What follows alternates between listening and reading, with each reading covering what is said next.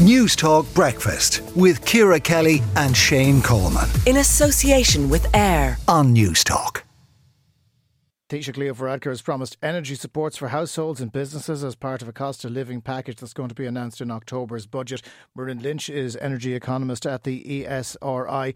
Muireann, who benefits most from something like this? So it depends on how exactly the supports are, are channeled.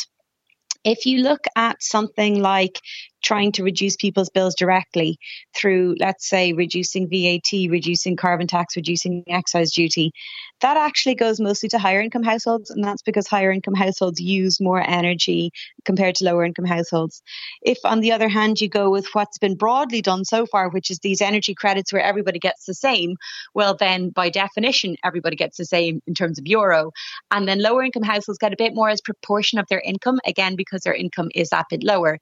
And then finally, if you want to kind of focus heavily on using the tax and benefit system to give supports to households, then that actually is the best way to target lower income households. But of course, it does nothing to actually bring the bill down directly. Mm. So the kind of the middle of the road option so far has been the one that kind of hits everybody the same, uh, in absolute terms, hits poor households a bit more in relative terms, but also brings down the bills directly, which seems to be what people want because it's a little bit difficult to tell somebody facing a soaring bill, oh, yeah, this bill is really, really high. But on the other hand, your pension is higher than it otherwise would have been. It's kind of hard to, to join those dots sometimes from a political standpoint the, the challenge I have from this is if we listen to the little clip we played of Leo Varadkar at the top of the programme, he automatically starts politicising it, saying you wouldn't get this if there was a left wing government uh, in place.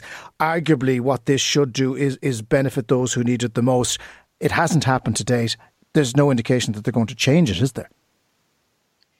Well, I mean, what's been said so far is just that there will be some some supports in the budget, um, and then in terms of where the revenue for that is coming from, it's actually coming from the windfall taxes um, that has been implemented to date.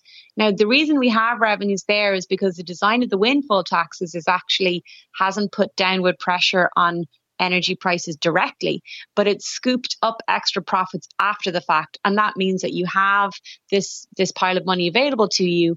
And the European Commission even said when they were kind of coming up with the design for this windfall tax scheme that that revenue could be used to support households and businesses with their energy costs.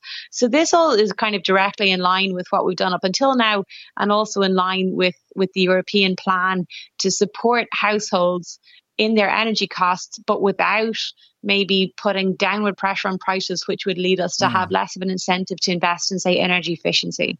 But would it not be better at this point to start using that fund, uh, that that windfall fund, to ramp up things like retrofitting, uh, to Im- improve Ireland on its sustainability journey? I, I know people need the money and it's very welcome and well received, but at the same time, we have a climate crisis at the moment, and, and the government has been told repeatedly it's not moving quickly enough.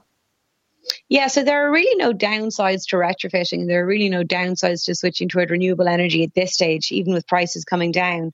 Um, however, the constraint there isn't really public funding.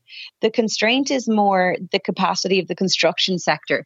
So there are a lot of grants available. Could we could we increase those grants? Sure, we could. But all that would really do is increase demand, and we just don't have the the, the construction sector capacity to do this retrofitting. Bearing in mind, we also need the construction sector to focus very heavily on new builds because we have a shortage of housing as well. So, I mean, you could channel that extra revenue just toward like exclusively into things like retrofits and renewable energy.